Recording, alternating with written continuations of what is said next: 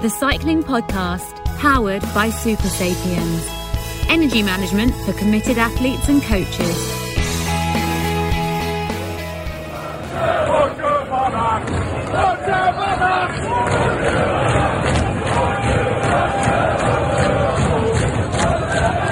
Well, those were some of the sounds from uh, Leuven at the weekend, in particular the fan zone in the centre of Leuven, where most fans congregated for the men's road race, which uh, was the climax to a week of racing in Flanders at the World Championships. And we're going to be talking mainly about that thrilling men's road race in this week's podcast. My name's Richard Moore. I'm with Lionel Birnie. Hello, Richard. And uh, Daniel Friebe. Hello, Richard. Daniel, you were uh, in Leuven with me. Were you able to sample much of that incredible atmosphere? Because where we were in the in the media zone up by the finish, we were a bit detached from the action, as it were. So, were you able to get in amongst the crowds at all?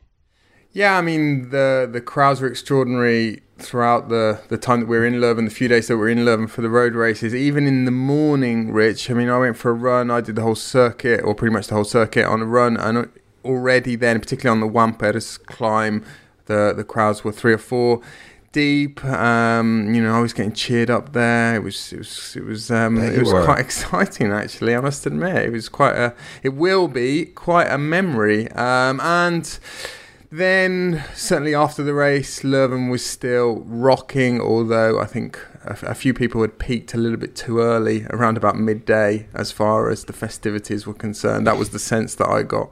A bit like Remco. Yeah. well, well, well. Get on to that. I mean, Lionel. Um, at, at, one point in the race, you messaged me to say, "Do they realise there are 160 kilometres still to race?" Because it was it was an extraordinary race, wasn't it? It really was, wasn't it? I was also asked you the question because I can't remember a World Road Race Championship, men's World Road Race Championship, that was as good as that uh, for as long. Um, it was appointment viewing really from that point onwards, wasn't it? And, and arguably before, you know, there was a good uh, 160, 170 kilometres where it was uh, not a race you could take your eyes off. And Daniel, you suggested that uh, Innsbruck was as gripping in a, in a different way, but this was uh, this was all out racing, wasn't it? I mean, some big riders laid it down very, very early on. And I asked you the question, Richard. You know, why is this? Is it because um, riders are now with all of the data they know they're not quite as scared to go four hours out. They know what can be sustained. They know you know how they can take it on and, and they're more in tune. And, and, and you know it's, it's kind of counterintuitive. We think that all this data is uh, going to lead to kind of controlled negative boring racing but perhaps I don't know I'm speculating here but perhaps it's going to lead to the opposite. If riders know that their limits are further out than perhaps they thought they were. I mean, that's how it appeared to me as a race. You know, no one had any fear. The race was starting with uh, 170 that, to go, and that was that. I think that's a factor, and I think also there's a there's a greater emphasis on, on being on, on the front foot and not being forced to chase the race. That's probably not new, but it's it's taken on a greater significance, I think, in the last in the last couple of years. It was yeah, such a such a great race, such a fascinating race, but the the crowd really did add to the the spectacle, the atmosphere. All the riders talked about it. There was an estimated 350,000 people in Leuven. Population of Leuven is 100,000, so you can imagine what that was like. And a million by the roadside all the way. We take we take these estimates sometimes with a bit of a pinch of salt, but that, that seemed believable to me. Yeah, I had it somewhere between a million and 1.5 million on the roadside and over a million watched on TV, which would mean that approximately a quarter of the population of Belgium was watching somehow. Well, Tom Pidcock at the end said it was more like uh, being in a football stadium than on, on the road. But you know, it wasn't. This wasn't. Uh, you know, it wasn't like a. I don't know, Watford Arsenal game, was it? It was more Celtic Rangers. It was a. It was a proper. It was a proper electric atmosphere, and uh, yeah, just uh, uh something I'll not forget. And I made sure to to stay in the centre of Leuven in the fan zone for as long as possible before going up to the finish and doing some interviews. We'll hear from some of the riders a bit later on. Um, I bumped into a few fans there, um, members of Forza Lampaert, the Yves Lampaert fan club, and uh, Fred Wright's father, Phil Wright, who's an actor, and he said he'd bumped into a Belgian fan in the in the pub when he was getting a drink, who'd told him that he hated cycling but came for the beer, and uh, I think that that uh, speaks to what you were saying about earlier, Daniel. About 1.5 million people at the roadside, and I think about 1 million belts on display. I that was one of the main. Oh, the, the this was your takes, observation, wasn't it? The hot takes um, for me from the weekend, the, the, the Belgians, and then and their exposed belts. It, quite extraordinary. My, it was like a giant Ryder Cup. I mean, not extraordinary, not extraordinary, really. I mean, belt belts are quite common. I'm wearing a belt now.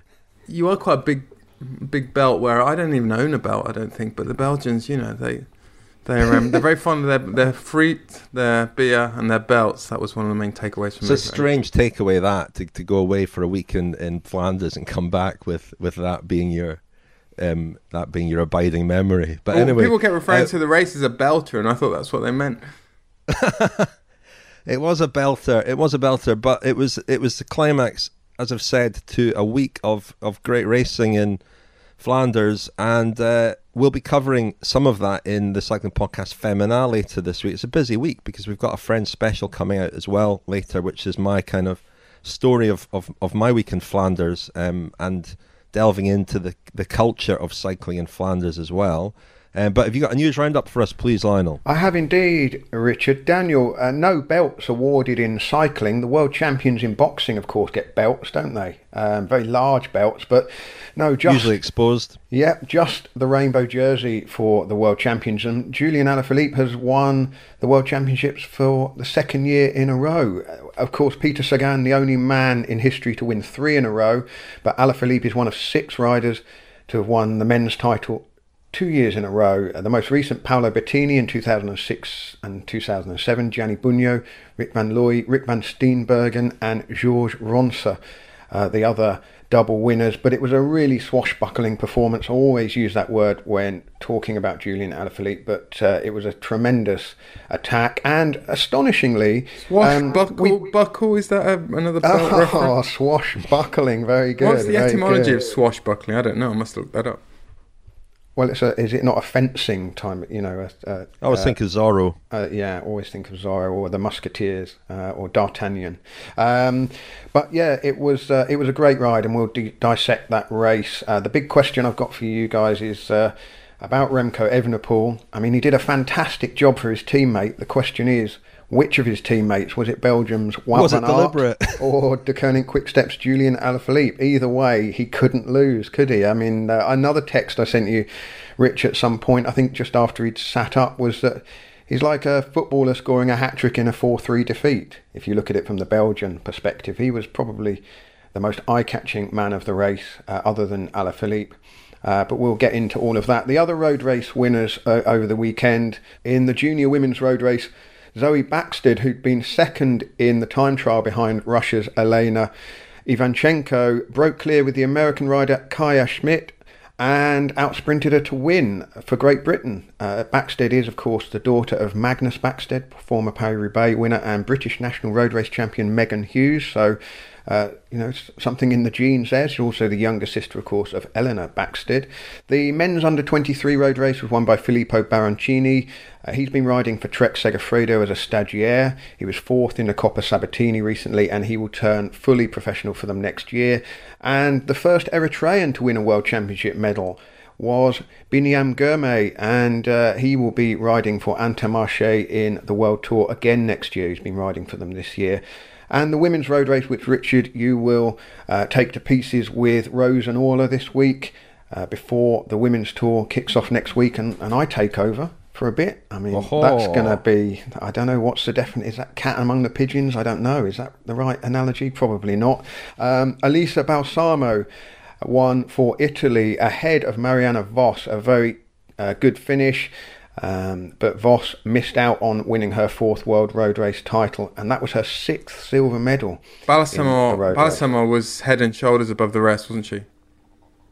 This is a this is Is a that- is that- this is is that a, a this is a joke hair there? joke. 'cause Balsamo means hair conditioner in Italian.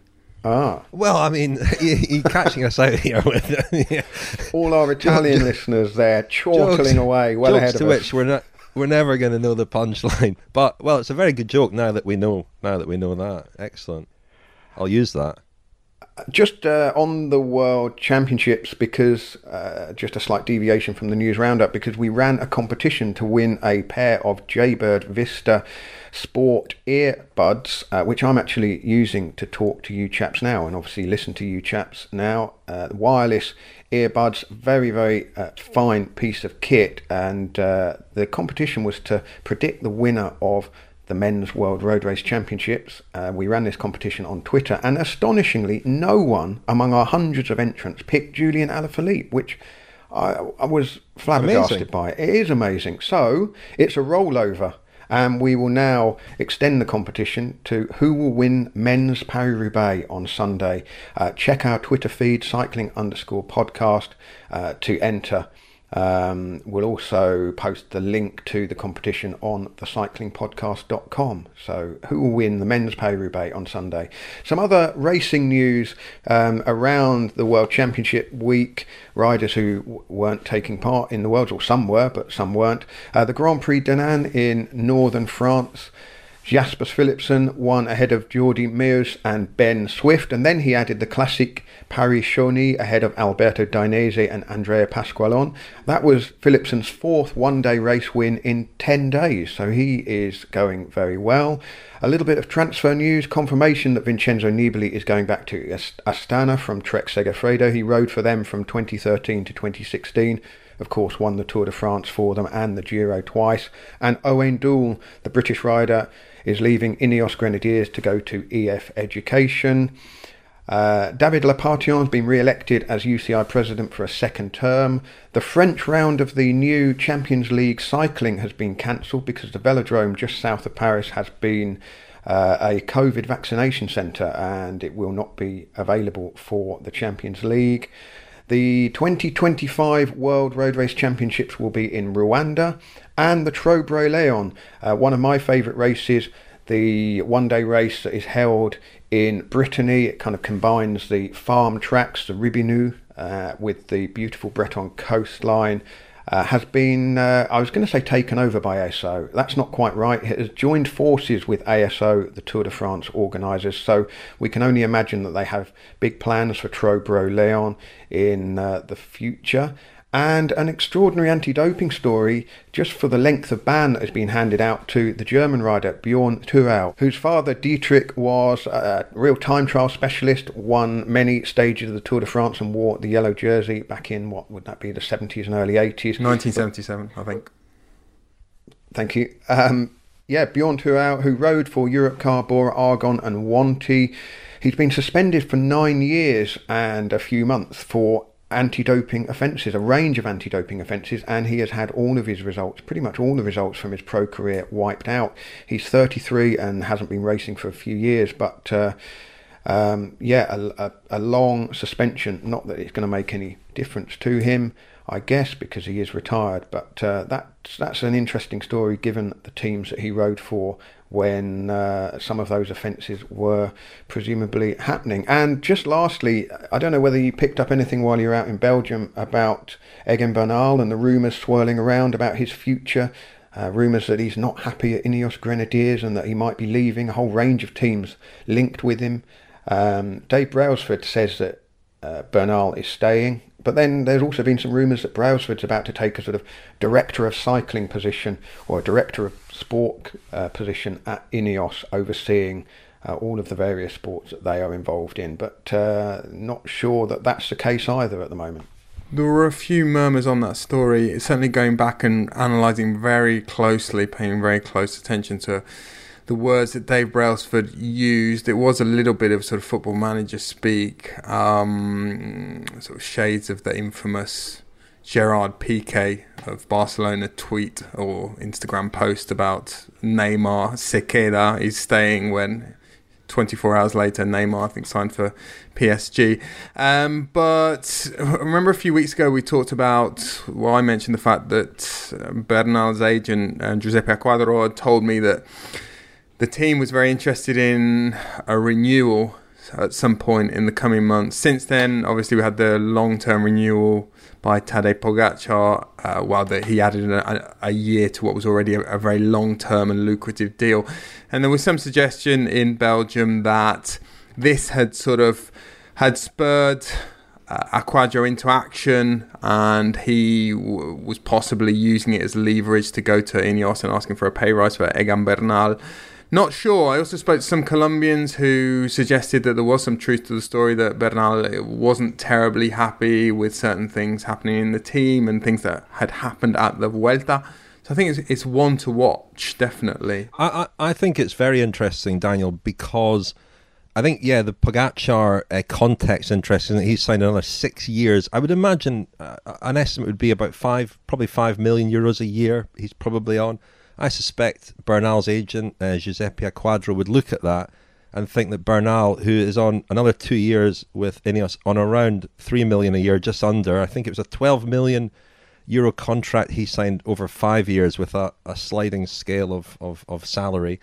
I'd imagine he'd look at that and think that Bernal should be on a similar type of deal or, or not far off it. And so that that if he's if he's trying to um, uh, you know negotiate a new deal, it, it, that could be part of the bargaining process. But what's more interesting is that in the very recent past, Acquadro and Dave Brailsford have been very very close, and obviously a lot of the Quadro's riders are at Ineos and uh, you know just the fact that. But if you are yeah. leaving or well known to have been quite unhappy this year, I mean, you remember last year they wrestled Andrey Amador out of Movistar. Mm. He didn't ride a single Grand Tour. This is a, a rider who's built his whole career on Grand Tours. He didn't ride a single one this year. He's pretty unhappy. I think Ivan Sosa has left the team for Movistar, and there was this well this turnaround whereby Movistar, who weren't doing any deals with Acquadro, have suddenly done three or four with him.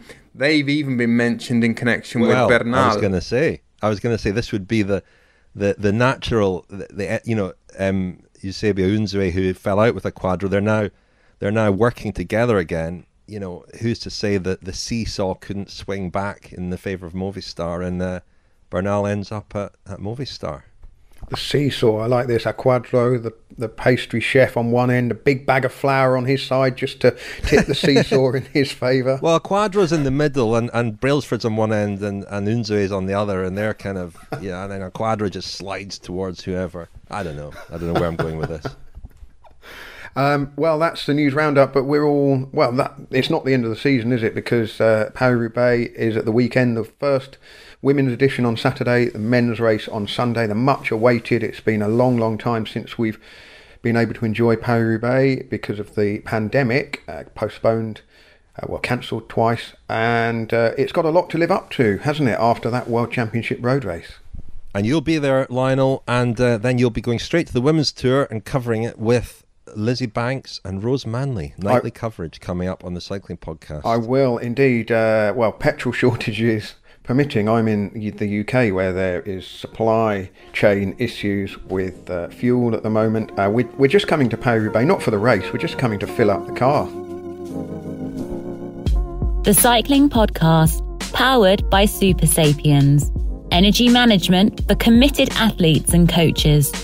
And now you can wear the Super Sapiens Energy Band, the first and only wearable that can display real time glucose data directly from Abbott's Sense Glucose Sport biosensor. The Super Sapiens Energy Band is available at supersapiens.com for 159 euros.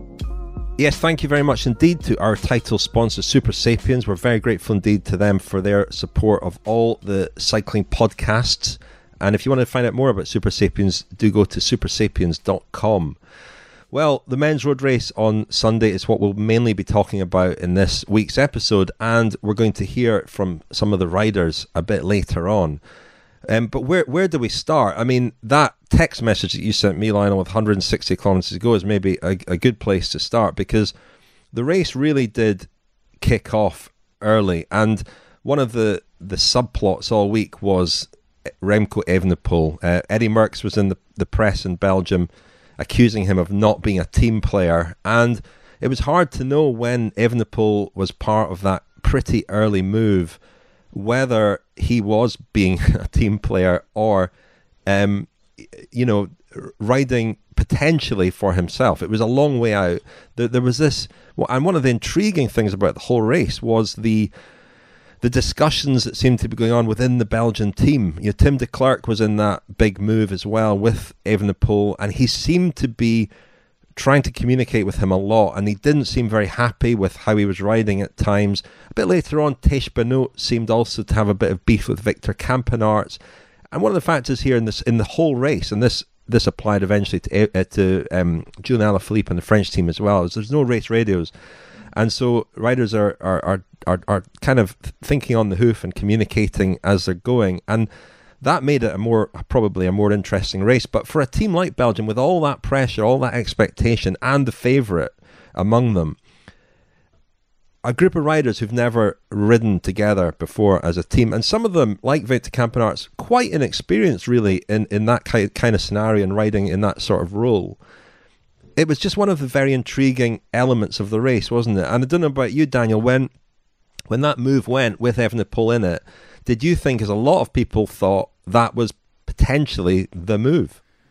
Well, I think it would have been completely unprecedented for a move well that began at 180 kilometers to go to really well that I mean I'm talking about the the one with with three riders which was launched by Benoit Cosnefroy he we saw him talking to Julian Alaphilippe just as they came into it was on the, the wasn't it um, and within seconds of that conversation, he was launching himself up the climb. And there wasn't much hesitation, was there, from Evenepoel? I mean, you know, you mentioned the the lack of race radios, Rich. The the way it looked to me, and I think this is probably the most logical explanation for some teams' tactics, was that in the pre-race meeting, they were individual ri- riders were given phases of the race to concentrate on, and with the French, you know, there were there were clearly a number of riders who had been briefed to try various moves at different times in the race, and that started with the French from about 200 kilometers ago. There was um, the criminally underrated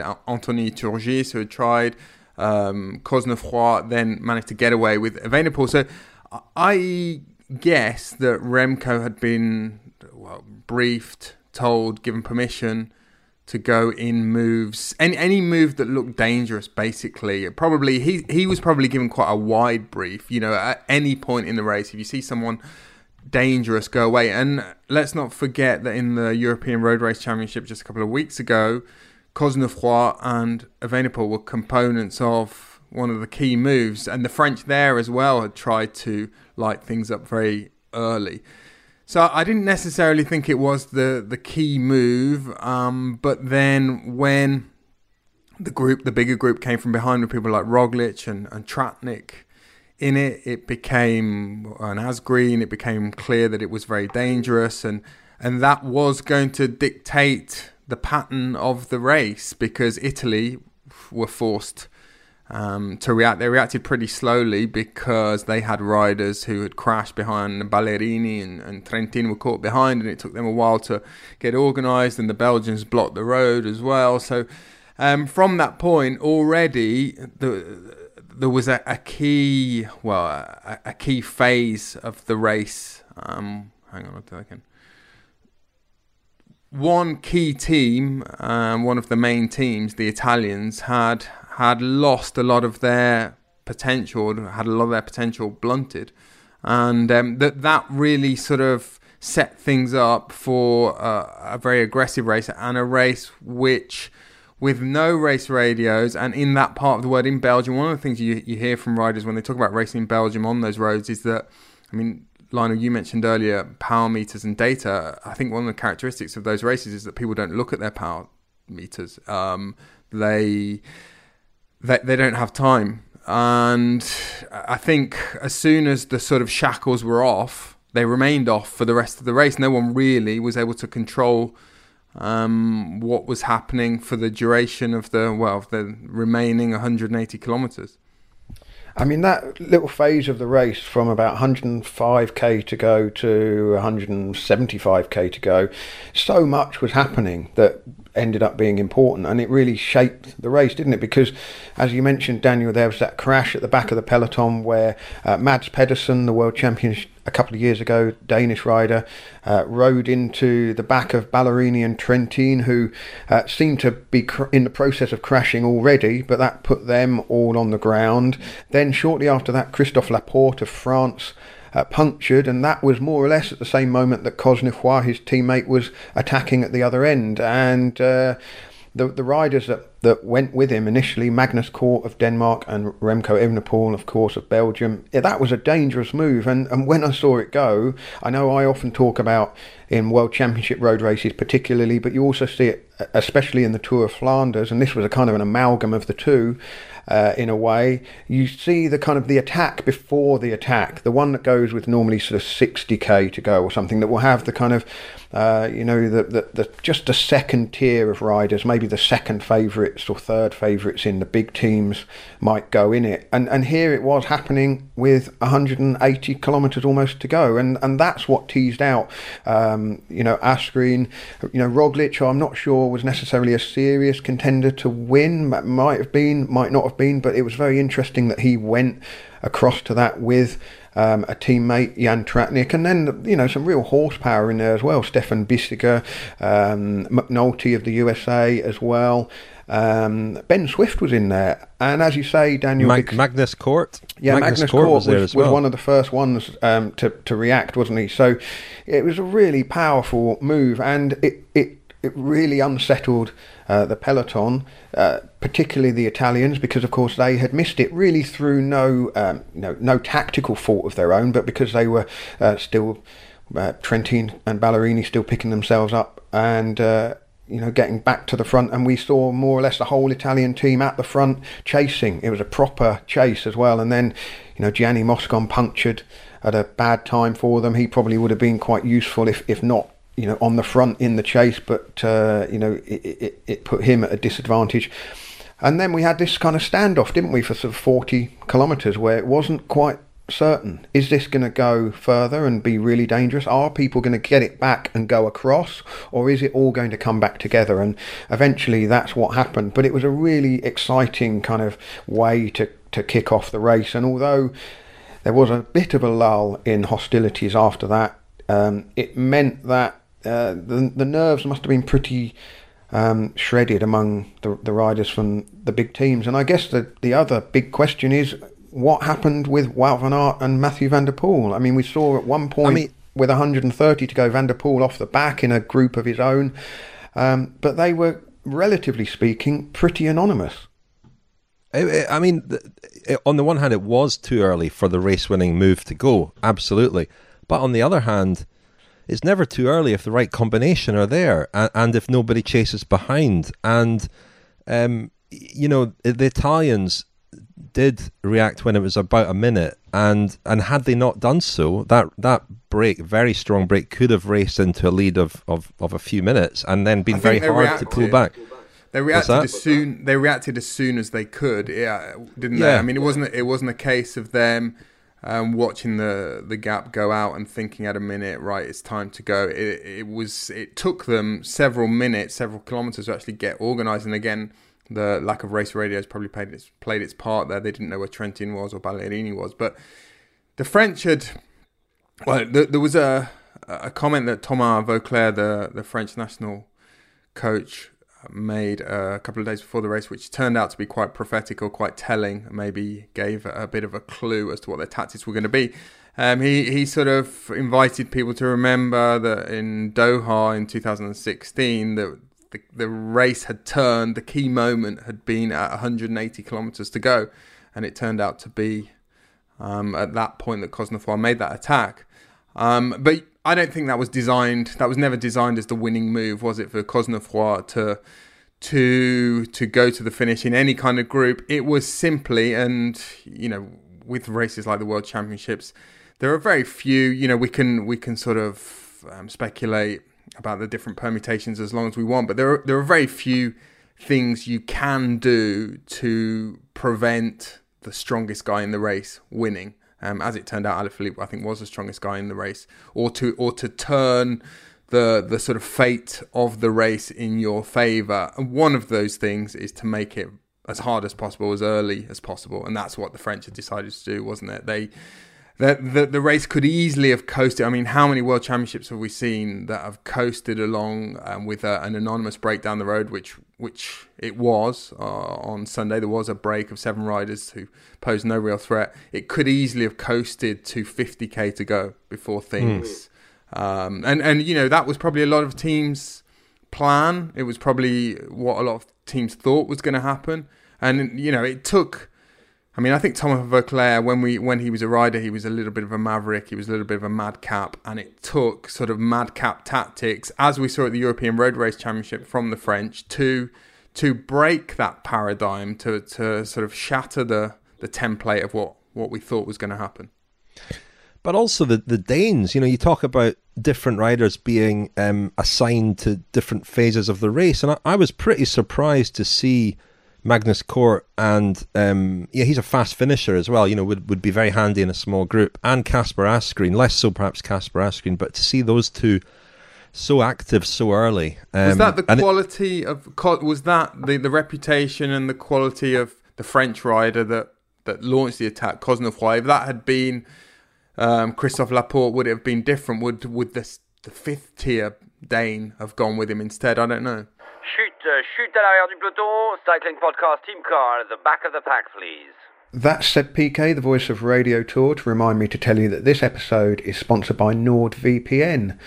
Now, VPN stands for Virtual Private Network, and Richard, you mentioned that I'm shortly going to be off on the road. I'll be joining you over there in France for Paris Roubaix at the weekend, and then I'll be at the women's tour, travelling around, working, using my laptop and my phone, using hotel Wi Fi, or just using my laptop hooked up to my phone so I can get online to do everything that needs to be done for the podcast, including uploading files. Uh, surfing the internet and so on. I may even need to log into the cycling podcasts uh, financial accounts, heaven forbid. And you wouldn't want me doing that without being secure and safe online and out of the reach of hackers. And that's what a VPN does. It stands for Virtual Private Network and it basically uh, offers you protection and security when you are online. And I've been using NordVPN since before they started advertising in the podcast, in fact, just because I'm aware, I became aware really, that surfing uh, the internet, connecting online in hotspots or hotel receptions, probably not the smartest and most secure way to uh, carry on our business. And so I signed up for NordVPN, and uh, I know that when I am uh, logged in, basically all of the data and details um, are secure and safe, so nobody can snoop on our bank account details or get up to any mischief, um, which is really important, especially if you are working on the road, but equally if you're just um, on a leisure trip. You don't want to uh, have your tablet or phone or laptop hacked at all, and using internet connections that you're not 100% certain about is a risk too far for me anyway. Uh, if you would like to find out more or even get up to 73% off a two year plan plus four months bonus access to NordVPN's protection for free, go to nordvpn.com slash TCP or use the code CYCLE. This is a limited time offer, so be quick, but you can get 73% off a two year plan plus four months free at nordvpn.com slash TCP or use the code CYCLE, and those details are in the show notes. Well, lots of questions around the, the Danish team, and, and ultimately, you know, they ended up with a medal and with the rider that perhaps was, was assigned to the final phase of the race, Michael Valgren, another one of their riders who's been in great form recently. But a lot of the, the focus, the attention all day was on the Belgian team, as it had been on Saturday in the women's race on the on the Dutch team. Um, it was a similar scenario where you're watching you're watching one team all race and another one uh, on uh, in the case of Saturday's road race the Italians actually had the same numbers there and were ultimately able to to to win the race. And on Sunday in the men's race um, the Belgian team were up against strong Italian teams and Danish teams but really we were looking to them all day to dictate things control things um, and that ultimately, perhaps, uh, and we'll hear Tom Pidcock address this a bit later on, but that maybe actually harmed the chances of, of Wout van Aert. It, it, was a curious race from him and, and the Belgians in a way, and we'll speak about Remco Evenepoel in a moment. But Van Aert, the big favourite, huge, huge support for him um, out on the course. Uh, and I thought he rode quite an unusual race for him, and I don't know whether that's just because on the day he didn't have the legs, but we've seen him in the past sometimes – do too much too soon and, and really um, uh, not ride in a very, you know, tactically savvy way. It's Luke, but but often win anyway because he is so strong. He seemed to do everything perfectly from a, a tactical point of view on Sunday. Uh, but when it came, when when those moments came, when those crucial moments came, when Alaphilippe had a go in the Smeysberg, for example, Van Aert normally would have would have followed that and, and didn't appear able to on Sunday. So I think the big takeaway is perhaps that Van Aert just wasn't on his best day. But you know, did the Belgians do everything they could? Did they make any mistakes? I mean, it, with Evenepoel in particular. I think they were perfect, Rich. I thought they were absolutely perfect, and even when uh, Alaphilippe made his moves on the penultimate lap, had Van Aert been on a, a decent day, which I, I, don't think he was, and I think he was pretty explicit about that in his interviews after the race, um, then the thing to do there would have been for Stuyven to set the pace and to slowly bring Alaphilippe back. And Van Aert would have been the favourite in, in that sprint. You can never be completely sure because there were fast guys in that in that group. Sénéchal was a threat, Colbrelli, Nizzolo, they were all threats. So he he might still have finished fourth. But um, I thought they rode the, the perfect race, um, right down to you know, there are these moments where you, people on social media look at what's happening, for example, and you know, some of us do, and we see, for example, Remco down the road and the Belgians sort of pulling behind. There was a moment when the two groups, the Remco group with um, 50 or 65k to go, when I think they were coming into the Moskesstraat, and there were three Belgians on the front. Tiesj Benoot was on the front riding hard and Remco down the road, and it looks strange. Um, you know, you've got a, a, dangerous guy in the break, and then you've got the team riding behind. But there was a good, there was good reason to do that um, to take Van Aert into the bottom of the cobble climb in ideal position, and also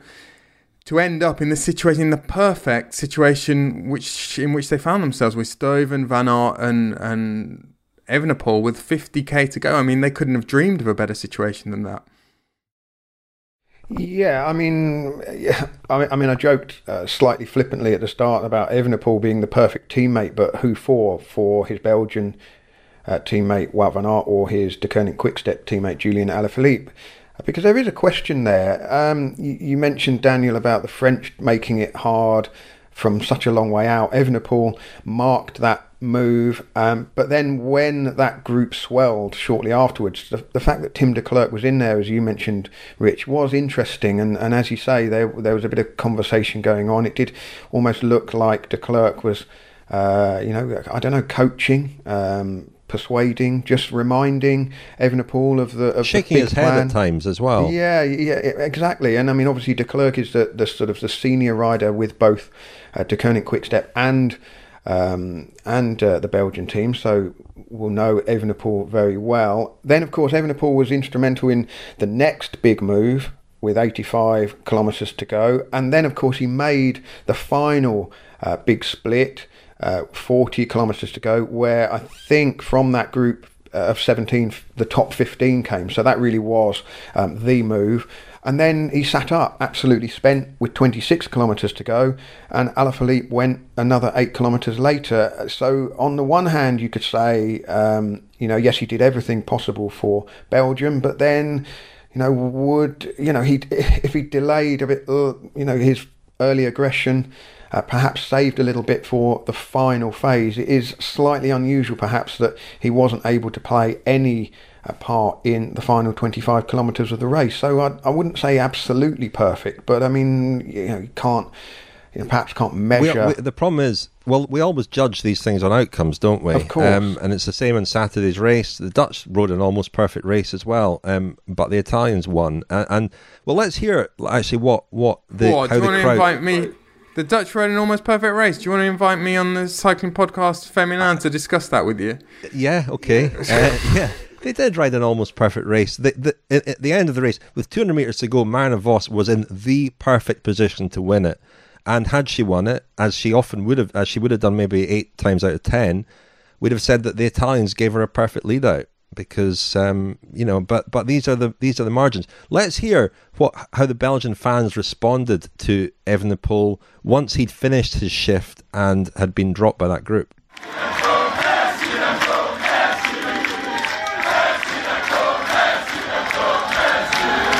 I mean, it's interesting that Evenepoel himself posted that clip on Twitter because, in some senses, he came out of the championships with his reputation enhanced and and all the questions about whether he could be a good teammate kind of put to bed, even though the result wasn't uh, in in Belgium's favour, which is a really interesting thing to ponder. Um, because I was certainly uh, not not not towards the end. There was cl- you know clearly at the end of his race he was burying himself to try and help Van Aert, but in that earlier move, I wondered whether in the back of his mind he was thinking this could be my chance because I said it in last week's podcast. His chance of winning the race was to go away on his own with about forty or fifty kilometres to go, and and for there to be hesitation behind because of the threat of Van Aert.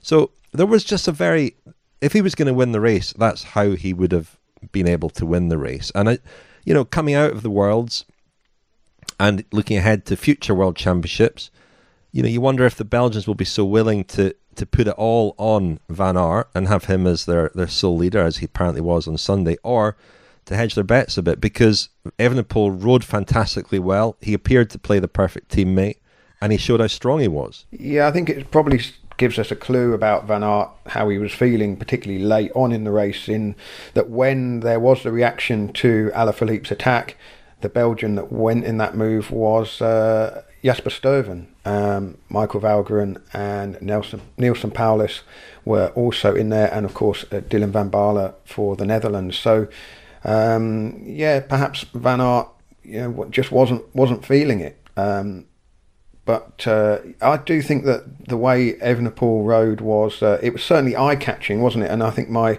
analogy that uh, you know he scored a hat trick in a four three defeat for his team uh, probably holds up. A very good day for him, um, but perhaps not such a good day around the dinner table with the Belgian team that evening. But then when he joins up with his Deceuninck Quickstep teammates, he'll probably get a, a slap on the back as well. I mean, well, I mean, lose, Van Aert, it, it was quite yeah that's kind of the point I'm, I'm making van Aert um, surprising really you know given his consistency given his, you know if you think back to the Tour of Britain a couple of weeks ago where Alaphilippe was, was riding as well and then the time trial also kind of proved that Van Aert was in tremendous form but as he said afterwards he's not a robot and I think had he been in the kind of form he'd been in even at the Tour of Britain I think we'd have seen a, a, different race, and we'd probably seen him being able to to follow uh, Alaphilippe when he went. Another factor we haven't really talked about, chaps, is this route, which I think was so anomalous, so unusual in the sen- in its whole sort of configuration. Um, the the fact that there were circuits of uh, Leuven, and then they went out to the Flandrian circuit, then they came back, and it was a bit of a hybrid between a a sort of uh, uh, a Wallonian classic and a and a Flandrian classic. Not so much in the length of the climbs, but just you know where they where they were in Belgium and and the climbs and, themselves. I mean, no no Paterberg, no Kwaremont, no none of the familiar Tour of Flanders climbs at all.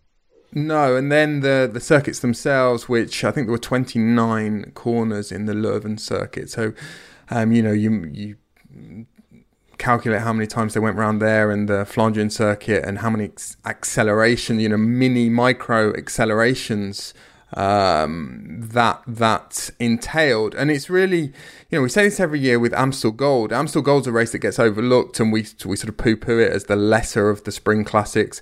But it, it is unique in the sense that there are 30, uh, there are 33 climbs usually in Amstel Gold, a lot of road furniture, narrow roads, and and it's it's quite unlike the other odd, well, the um, the Ardennes Classics, and and similarly, I think this was a sort of a type of race that we just don't have on the calendar. 268 kilometers, with well, there were 42 sort of nominally classified climbs. You know, that some of them were were only a you know 30 second efforts. The Saint Antoniusberg, the last one where Alaphilippe went, very short indeed, but.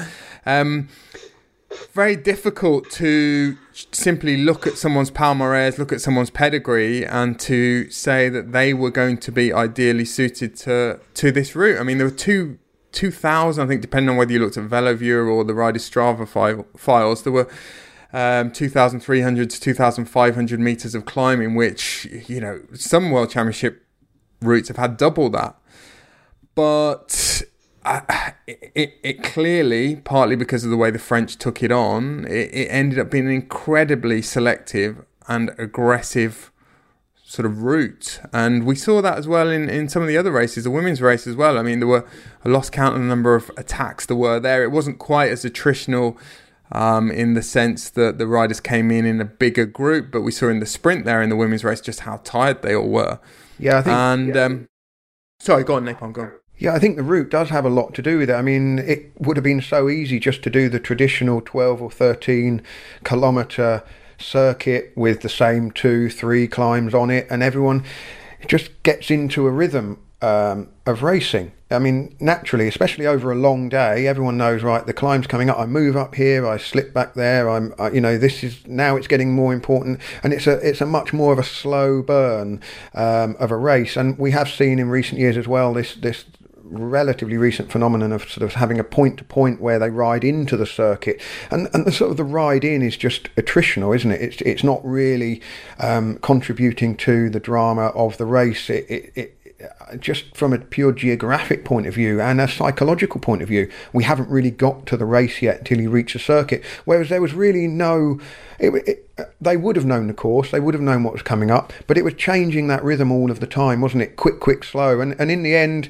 it was like shaking up a bottle of fizzy water or, or champagne because that was how it went that it did feel like the stress and the tension had reached such a point that somebody had to break it. And it was Alaphilippe who had basically the courage to go. Again I thought too far out 18 kilometers from the finish but it but it turned out to be the right move. I think even from an emotional, nervous energy point of view, with the size of the crowds as well, Lionel, um, you know, particularly maybe for the Belgians, I think that probably even added an even greater sort of toll. It was, it was probably absolutely a, a, euphoric experience for them to ride it. But you know, again, going from the Leuven circuit to the the Flandrian circuit, and and you know, the route by then would have been sort of hardwired um, into their their brain. They would have known exactly what they were doing, but they were sort of constantly thinking. Um, and and I do sometimes feel with the World Championships when it is just circuits um, they the riders do become almost zombified. You know, particularly for the first half of the race or the first three quarters of the race, they're just turning around like goldfish, and it, it did not feel like that at all. Well, let's hear from a rider who addresses exactly that point, and it is a rider from the Belgian team. Um, spoke about the complexity of the circuit and the difficulty of, of organising yourselves on that circuit. It's Yves Lampaert of the, the Belgian team and Deceuninck Quickstep, of course. Um, I had bumped into his, or had arranged to meet his fan club, Forza Lampaert, earlier in the day, his sister among them. And, uh, well, they were out in great force, apparently Belgium's biggest uh, rider fan club, Forza Lampaert. So um, a lot of support out, out for him, but he spoke about, you know, how overwhelming it, it was as well on a, what was ultimately a disappointing day for the Belgians. Well, I think as a team we did a really good job. We were there all the time. We were never in defense in the end there were 70 guys in the break and uh, three uh, three Belgian guys, so that was not bad.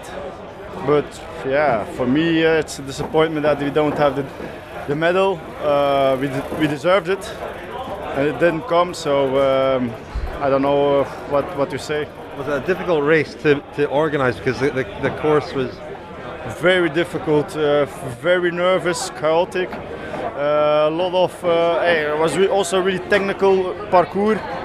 It was not easy at all. I have a really high power for uh, more than six hours, and uh, yeah, I'm uh, I'm quite broken after this race. An amazing performance from Remco today. Yeah, yeah, yeah. He did. Uh, he saved us sometimes when we when we could not react. He was there in the front to, to go in a big group. So like I say, we, we were never in defense mode, and uh, that was perfect for us.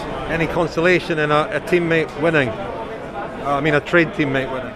Ah, uh, yes, it's it's. I'm happy for Julien.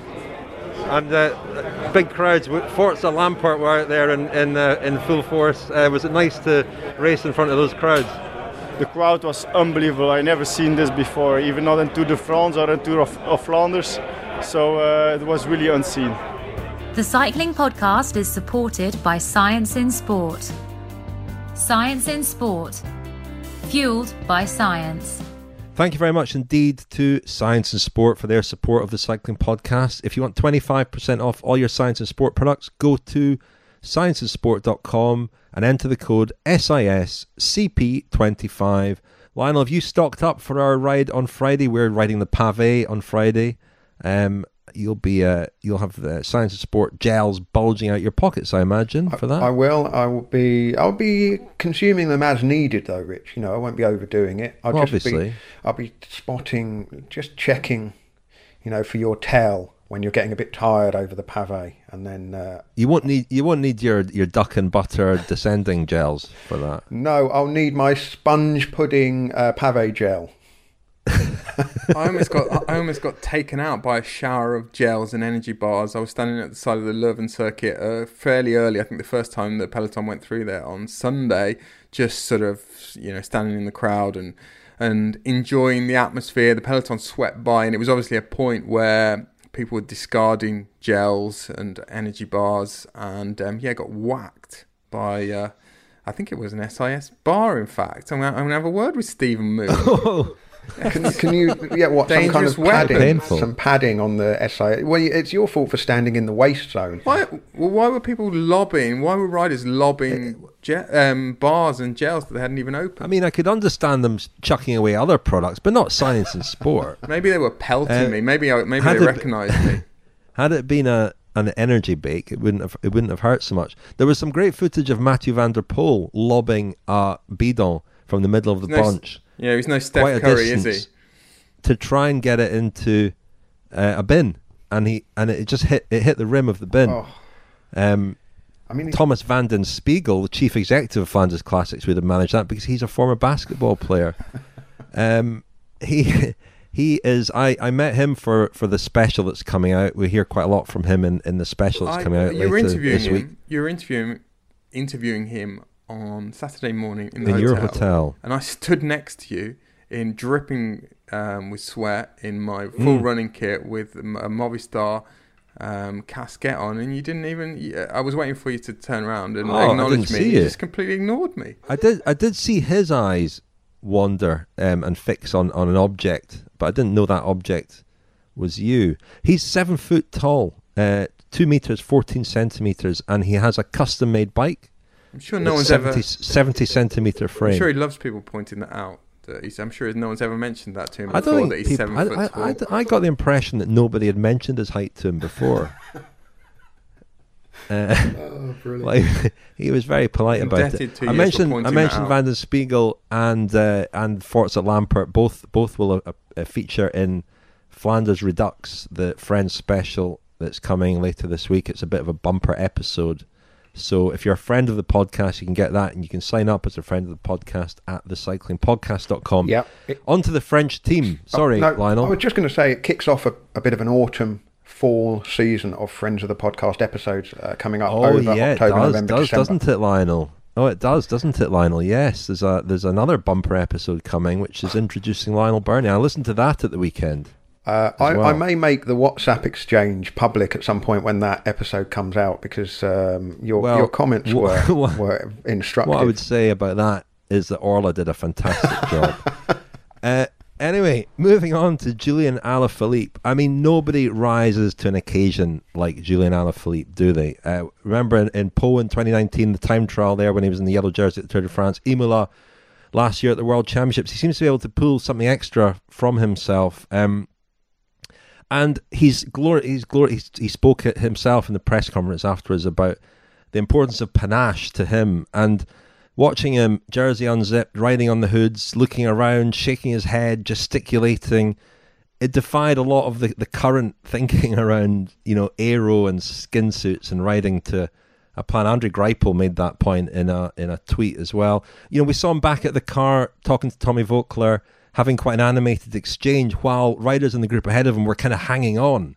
And there were moments like that and on the circuit as well where it just looked like he had energy to burn. Um, he, he's like a hyperactive toddler when he's in that, that mood, isn't he? He looks like he's fidgety, he's restless, and that he can just ignite at any moment. And I and I thought watching him, watching his body language, that he was the the favourite for the race. Had I been able to enter our competition to win the uh, the the the headphones, I would probably um, entered at that point uh, because suddenly he looked like the guy. Um, and as you say, Lionel, he went very very early. Uh, but as he said in his press conference, I hadn't really fully appreciated this at the time. I think Florian Sénéchal and his presence in that group was really really important because we saw him win a, a bunch sprint at the Vuelta. He is a fast finisher. I don't think he would have won a sprint in that group, but he was the backup plan, and, and I think that allowed Alaphilippe to commit fully to his attacks because it wasn't just one; it was several attacks. Knowing that had he failed, the French had a, a backup, and I think Sénéchal, I think his presence just kind of liberated Alaphilippe to make those efforts and to commit in the way that he did. It, it, did, Rich, but it wasn't supposed to because the plan was for him to follow the attacks, knowing that Sénéchal was in the in the group behind, not to initiate those those moves. I mean, I seen the circuit when we arrived in Leuven. That I saw that Wijnpers climb, which was well, it was the main. If we're going to talk about the the circuit being like a stadium at the weekend, that was where most of the fans were concentrated, the atmosphere was just incredible. That was where I thought Alaphilippe could well break the elastic, and there was this sort of this hard right hand turn into it. You came off a descent and then there was a dead right hand turn. And it, it was short though, um, a few hundred meters, I think 7% average, not that steep. But that was the place where I thought he could potentially try something. But on the last lap, but I, you know, we didn't know. I didn't know at that point that the race would have been sort of um, stretched and and really broken apart in the way that it was by the time they got there on the penultimate lap. And then, you know, Valentin Madouas did an, an unbelievable ride. Just generally, he was in the move with that went with 90k to go and sort of got caught with 50k to go, and and then he was still there on the penultimate lap to do that incredible lead out, which was absolutely necessary on the Wijnpers climb if anyone was going to get away. And and yes, Alaphilippe went away. Finally, he finally got away on the St Antoniusberg the next climb, but it was a one-two punch, wasn't it? Because he'd really he'd hurt people on the Wijnpers, and then no one. I mean, the the St Antoniusberg. This was this small climb in Leuven, which the chapel at the bottom was is where. Do you, do you guys are you familiar with Father Damien? The, he was voted the greatest ever Belgian. He was a, a Catholic priest who, yeah. who who treated, cared for lepers in on the islands of Hawaii in the late 19th century. And there was this poll a few years ago which voted him the greatest ever Belgian. Eddie Merckx was was third, but um, his his remains are. Uh, uh, who was, hang on, who was second? So, and with Jacques Brel. Okay, Although the French enough. the French speakers in Belgium voted Jacques Brel um, number one, but Father Damien's crypt is in this little church at the bottom of the Sant Antoniusberg, and this is apparently why they took the race um, up that climb because it's one of the main tourist attractions in in um, Leuven, and um, yeah, that was where Julien Alaphilippe buried buried the rest of the the the peloton, what was left of the peloton, wasn't it? But no reaction from the other the the big big riders. You know, Mathieu van der Poel. Well, I did, I did enjoy the question that people asked: Why did no one react? I mean, I mean. Yeah, yeah. Why didn't no one? The, I've seen I've seen people wow, asking why did Van Aert not follow him? I mean, because he couldn't. I, I mean, nobody I, could follow him. I mean, there were certain riders. Yeah, why didn't? Why couldn't they just have pedalled faster? I, I I think there were a couple of riders whose positioning let them down. Tom Pidcock, well, he said to me after the finish. I think we'll hear from him, won't we, Rich? He he he switched off a little bit because he'd seen Alaphilippe continually attacking, and he thought that he he'd lost his marbles, Alaphilippe, that he was that he was committing harakiri with all of those attacks. But he he sort of slipped by. He was he was sort of in the middle to the back of that group on the Wijnpers, and then he was even further back on the St Antoniusberg. He maybe could have reacted, but I think the others were just spent. I mean, I was quite surprised. I saw a few comments from, including from Alaphilippe, that. Um, he didn't think that he was necess- necessarily going to win until 2k from the finish. I I thought as soon as he crested the top of the St Antoniusberg, I thought, you know, I keep talking about the elastic stretching. I thought it it had snapped. I thought that was it over as soon as he got over there. I mean, everybody was completely wasted, and they were wasted because the race had been raced from 170 kilometers out. Uh, it was funny in the press conference. Dylan Van Baarle was asked about his great sprint for the silver medal, and he he laughed because he said it wasn't. He said it was the slowest sprint of my of my life. I mean, if if you watch the sprint, uh, I mean Jasper Stuyven would normally you would imagine win that, but he was turning himself inside out just to stay with that that counter move behind. I mean, he he looked like me when I'm sprinting for town signs out with my Sunday group. You know, he was he was all over the bike, and he's normally such a smooth rider and obviously a very powerful sprinter, but he had nothing left. And for him, that was that was very unfortunate because it was his hometown, and he and, and the Belgians left without a medal. But it was it was a slow motion sprint that Van Baarle won ahead of Valgren, but they were all they were all kind of on, on their last legs. Shall we hear from one of Alaphilippe's teammates, Remi Cavagna, also the Deceuninck Quickstep teammate, of course, French road race champion as well. Remi Cavagna, he was uh, a non-finisher, but I spoke to him at the finish. A double win for you for, for France and a, and a trade teammate as well. A very good day.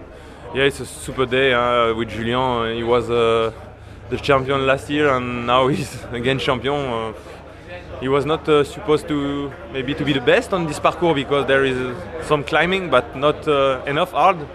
But uh, it's a champ, he's a champion, and he made the difference already. And when he has some second, I know they're gonna see each other, the guys behind, and Julian was gone, so it was super. But I'm so proud because last year I was on my uh, on my uh, apartment to watch the TV and I was crying in my uh, in my uh, apartment. And this year I'm there, so it's special. It's super. Where, where, were you for the race today? Oh, we did all, all the guys uh, did a perfect race. Uh, we, we had the, the, the, plan to, to attack directly when we arrive on the first part of Louvain. So we we everybody tried to go with one guy, with two, we try to go with two because we try to go with a sprinter for for make the Ali the race a bit dangerous. Uh, but the guys uh, always follow us. But uh, it was nice. Uh, Julian he liked the race when it's more it's hard, more it's good. So we did we make we make the hard harder and and at the end it's work. So he seems to be able to perform very well on these big occasions with with the big crowds that we saw today. Does that bring something else out of him? Do you think? Yeah, yes, for sure. At the end, I think the last 15k was the hardest of the of his life. So, uh, so everybody was crying. was a uh, was a, a, special feeling to, to be there in this part in Belgium. It's great. It's the the country of cycling. So it's super nice. Offer a celebration now. Yes, of course. A silver medal for the Dutch with Dylan van Baarle. Then, I mean, Mathieu van der Poel. We were not certain how good he would be. Obviously, still coming back from the Olympic Games where he crashed in the mountain bikes. Uh, perhaps he will be a, another notch further on for Paris-Roubaix at the weekend. But uh, Van Baarle, I mean, had a tough time himself, hasn't he? Because uh, he crashed in the Vuelta and, and, fractured his pelvis and then pulled out of the race in the final week. Um, so a good result for the Dutch in the circumstances, I guess. And uh, the Danes, uh, Rich, you mentioned the Danes and how strong they were last week when we were looking ahead, and uh, I suppose they would be reasonably happy with a bronze medal at the end of it with uh, Michael Valgren, but especially when you consider they had quite a bit of bad luck in the race, several crashes for um, some of their riders early on, and uh, Valgren was there in the final group chasing Alaphilippe, but chasing in vain.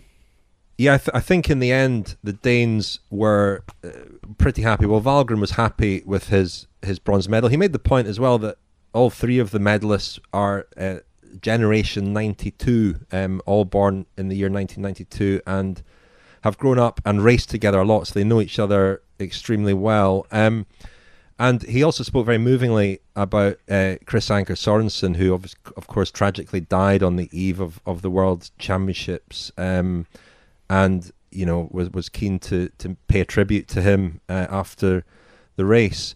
Two more significant players in the finale um, were Neilson Powless of the USA, who's really appeared to sort of step up since the Tour de France this year. Won at San Sebastian, of course, and rode a very very strong race. Um, in in the hunt for a medal until the end, finished fifth in the end, but he was very very happy with his ride.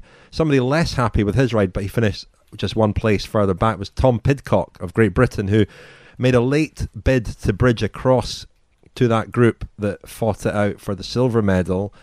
and he had them in his sights in the finishing straight, but had just left a bit late. So he was a bit unhappy at the finish. Um, Powless was very happy. Let's hear first from Neilson Powless and then from Tom Pidcock. Oh, super happy. Just really happy to be there. I uh, didn't have the punch in the end, but I kind of knew that going into the sprint. So I played my cards, I think, to the best of my abilities, and yeah, I just I'm I'm I'm very satisfied with the way I rode today. There was no chance. I mean, in the end, we wanted to bring him back, but I think all of us knew how strong he was when he went, and it was hard to to stay cohesive for the whole race. So chapeau to him, and I'm just super happy with my ride today. That was a, a big effort you made at the end there, Tom. But um, I guess that's not really the result you, you came for.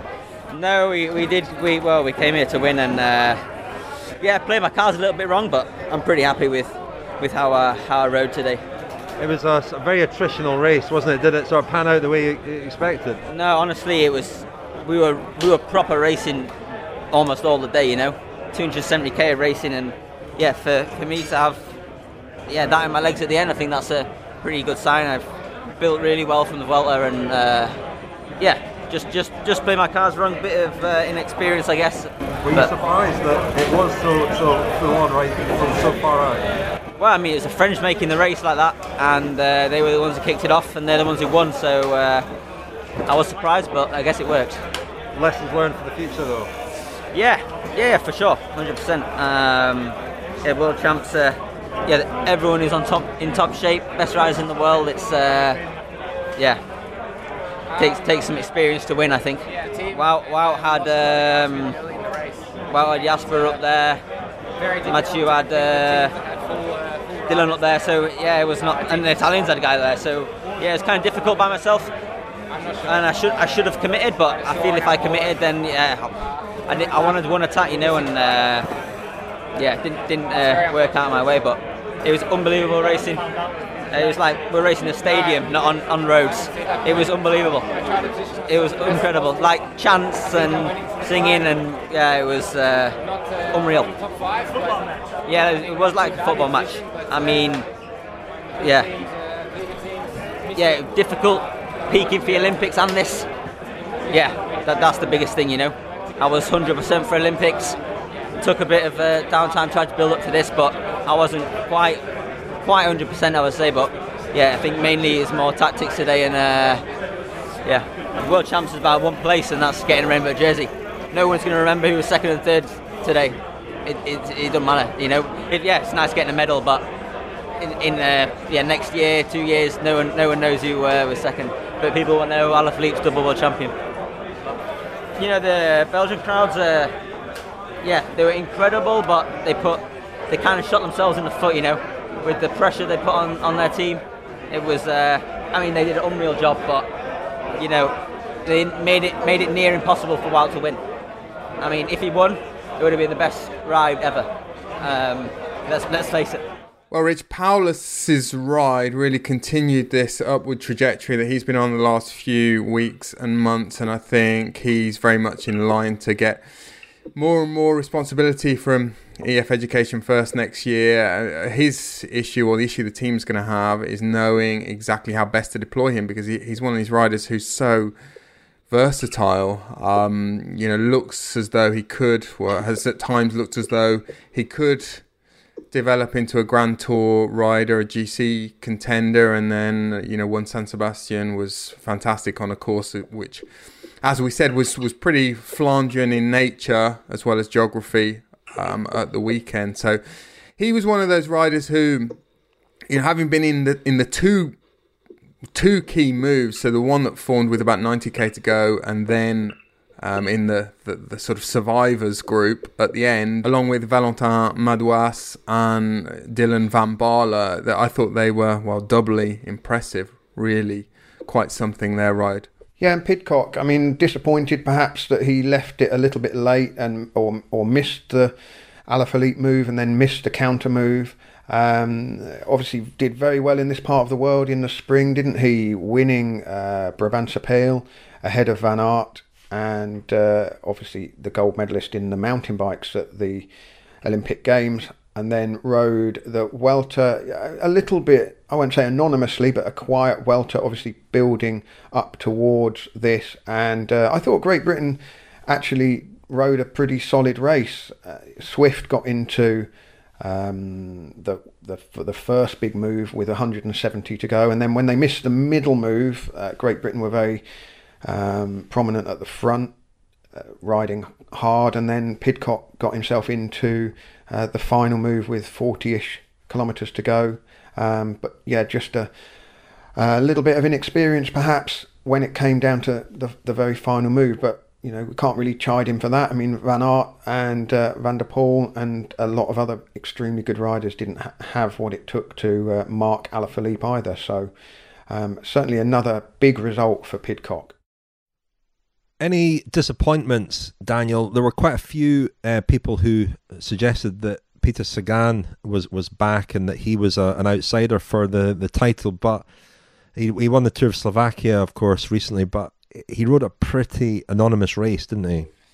Yes, he did, Rich. Um, as I mentioned, I was out running on the circuit over the weekend, and there was a huge, there was a big Peter Sagan flag and a big contingent of Peter Sagan fans just opposite the Stella Artois brewery, um, just next to the canal in Leuven. But I was, I left Leuven thinking that as far as Jean Rene Bernaudeau and Total Direct Energy are concerned, Peter Sagan will not be reassuringly expensive. Um, did you remember that? Oh, remember that? Good. The advertising tagline. Um, because oh, I like yeah, I would have been slightly worried if I was Jean Rene Bernaudeau watching the the World Championship road race. He, of course, has signed Sagan to a very expensive deal, and I think opinion is split, isn't it? Really in cycling about whether Sagan can can rescale his former heights and whether that's going to turn out to be a good deal or not. I, I mean, I'm I'm not sure.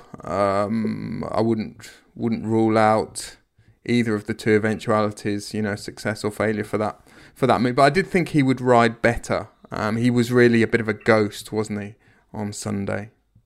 I thought it was an ideal circuit for him, and he said that himself uh, before the race. It was it was perfect for him. I, th- I think he was unhappy um, he came into the mix zone on in Antwerp on Sunday morning, and he sort of said he declared, ah, "No interviews, no interviews," because his his personal press officer Gabriele Uboldi, I understand, was not.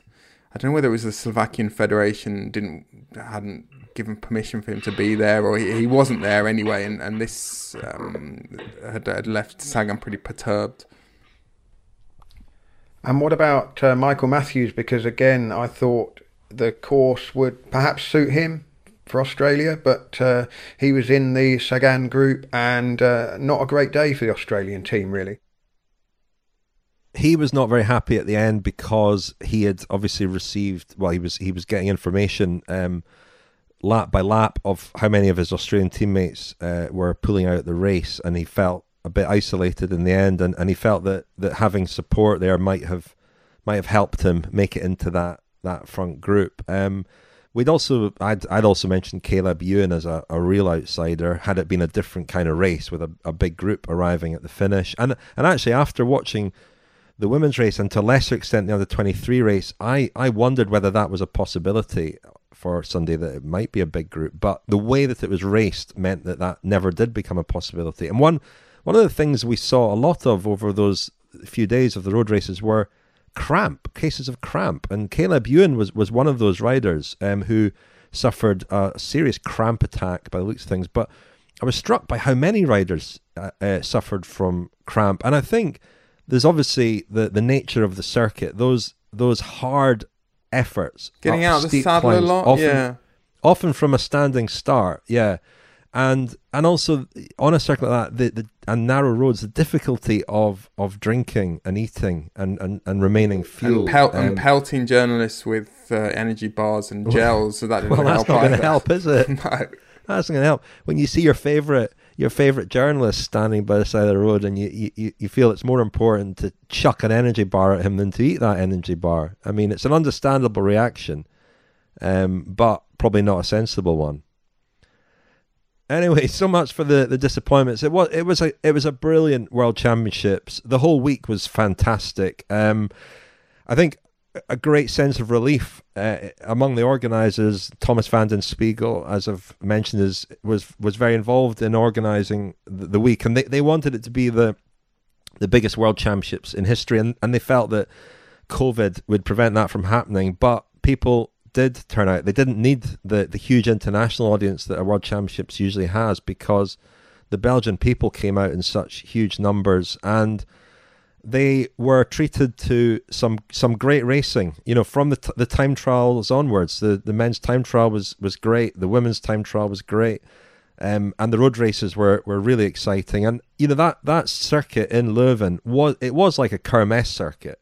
And had that been, you know, the final if it had the hundred the final hundred kilometers or so taking place just on that circuit, it might have been quite a disappointing race in a way. But we had this mix of these really tough climbs, the Smeysberg and Moskesstraat were really hard climbs, coupled with this this circuit that lent itself to more aggressive and faster racing.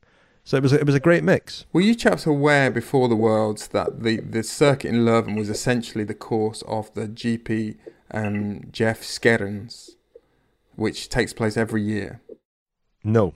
Yeah, and and this the climb, the Wijnpers climb is well usually where that's decided, although it's a race that's often won by sprinters as well. But um, yeah, I, I, didn't know that, but it it, it made me wonder um, when I left Leuven yesterday. You know th- these World Championship circuits, there's always a climb or a key point that for one week in, in their lifetime, our lifetime, become the sort of name on everyone's lips, and then it's very difficult to remember them years later. You know, we talked about the Innsbruck World Championship, and you know how many people would be able to tell you that the final climb there. I mean, I, I looked it up to jog my memory. It was the Gramartboden, and then last year at the Imola, the Gallisterna climb. But you know, these sort of slip quite quickly. Uh, they're, they're quite sort of ephemeral in our memory. But I, I do wonder. I will certainly the images of that that Wijnpers climb will be uh, sort of burned into my retina, and um, I, I, do think that this will will be uh, a world championship that remains well that that certainly lingers very long in the memory, and and it, it will continue to be ranked among the greatest ever and among the the most memorable one day races we've seen. And it helps obviously that, that the winner of the men's road race was Julian Alaphilippe, a, a rider who is in that you know category of I suppose now great great riders um, who won it in in fantastic style. Um, that that helps enormously. It wasn't you know we saw this kind of flat out racing and, and a, a bunch of exhausted riders arriving in Leuven. It, it, it could have it, there was a moment in the race where I thought it was it was falling a bit a bit flat. You know I think it was almost like two boxers who just who were just at the end uh, and and couldn't really raise an arm anymore. Um, so the fact that we were treated to this, um, you know, the, the, this this these series of attacks from Alaphilippe and that he was able to win it, really it really gave the race the denouement that that it deserved and the winner that it deserved. Um, even if initially the the Flemish fans were unhappy at that, I think in the end, uh, and certainly for the podium uh, presentation in the centre of Leuven around the fan zone the atmosphere was unbelievable, and the reception for Alaphilippe was very, very warm. Also, just quickly to add on that, Rich, you know, it's easy to get a little bit self righteous about, you know, fans booing or fans being hostile, but that is something that is integral to every great sort of sporting atmosphere. You know, this kind of animosity towards a perceived enemy, and, you know, I, I know there were there were people who found that sort of disappointing and they're sort of um, well, how, how drunk the Belgian fans were probably explained a lot of it, but I think that probably um, added to to the, the atmosphere and the excitement on that final lap.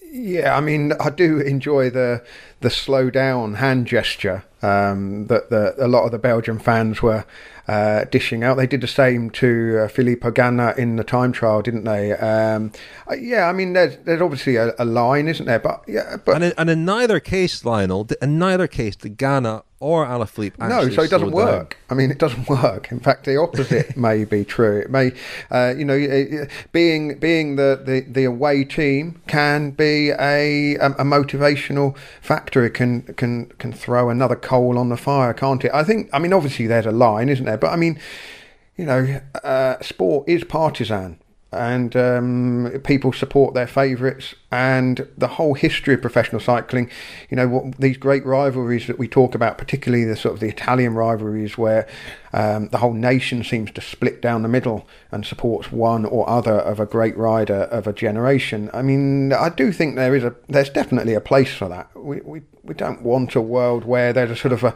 a, a homogenous, um, you know, everyone must support the winner. Well played as long as it's firm and I would. I would say, yeah, Uh, and I, I would say passionate rather than partisan Yeah. are- Yeah. is, is the, the trait that characterises the, the Belgian fans because there are no better fans than the Belgians for embracing foreign riders who do really well in their races. You know, you'll find there was a big um, there's a big Belgian fan club for Stefan Küng, for Alexander Kristoff, for riders who come and enjoy and ride well on the cobbles. The Belgian fans embrace them. And one one guy um, uh, through, or I say guy, one one person threw beer apparently at Alaphilippe close to the finish line. But that's that's one fan, uh, and and in a crowd of that size, some people will behave badly. Overwhelmingly, the atmosphere was positive and warm, and it, it was like a football match, but not actually an old firm match. There wasn't that poison and that um, that partisanship. There was there was warmth and there was passion. That was the thing that characterised. Yeah, I mean, I guess you, you become a Flandrian once you've won one of their races, don't you? That's that's exactly what happens. So uh, I'm sure that if Alaphilippe were to pitch up at the Tour of Flanders in his rainbow jersey, he would, uh, you know, perhaps uh, have a, a, a a different sort of reception from some of the, the more fervent Flandrian fans. There were Van der Poel fans, uh, Dutch fans uh, supporting Van der Poel, who uh, has a lot of support in Belgium as well, anyway, and Van Aert fans uh, on opposite corners in the in the fan zone area, and uh, you know they there was very good natured chanting between them, but there there was never any there was never any threat of uh, of violence. I can tell you that it would have been ridiculous. They'd have had to get It's over all- the over the barriers, you know, uh, sc- scrapping in the middle of the road, Van Aert, hooligan. Yeah, I, I didn't even and- see there weren't there weren't even the, you know that you don't even see there aren't really stewards or or you know marshals or even all that many police. Um, you know, for which for a crowd of that size is quite remarkable, and that's something we should we should acknowledge and celebrate. I think rather than focus on one individual who threw who threw beer uh, towards Alaphilippe at the finish. Should we wrap things up for this week, chat? Still got lots to look forward to. Paris-Roubaix at the weekend, first ever women's Paris-Roubaix on Saturday, and we'll be there for that. I'm just looking at the weather forecast, Richard. Uh, rain for Friday, um, slightly heavier rain for Oh. Saturday, and, and slightly heavier rain again on Sunday. So, it, uh, I mean, I put weather forecasts in the category of speculation because they can they can turn quite quickly, can't they? But it might be a damp weekend. They can. Yeah, I'm not a big fan of this clamour for a wet Paris-Roubaix. I mean, No, I, I'd, well, b- being there myself and riding on Friday, I'd much rather have a nice sunny weekend. Absolutely. If it's if it's Mm. all right. Well, I'll see you there, Lionel, and uh, we'll we'll I think we'll be recording an episode over the weekend at Paris-Roubaix. That'll be next week's regular episode to come out Monday, and then we'll have daily coverage from the women's tour for the rest of the week from Lionel, Lizzie, and Rose. Looking forward to that. Silence from no, I'm looking for. I thought there was a. Um, I a thought there was a joke coming at my expense, but no, clearly, No, clearly no. not. No. Reminder, a reminder that if you sign up as a friend of the podcast at thecyclingpodcast.com, you'll get our Flanders special coming later this week. And uh, yeah, like I say, much to look forward to next week as well. But that's all for now. Thank you very much, Lionel. Thanks, Richard. Thank you, Daniel. thanks, chaps. You've been listening to the Cycling Podcast with Lionel Birnie, Daniel Friebe, and Richard Moore. To become a friend of the podcast or to sign up for our weekly newsletter, go to thecyclingpodcast.com.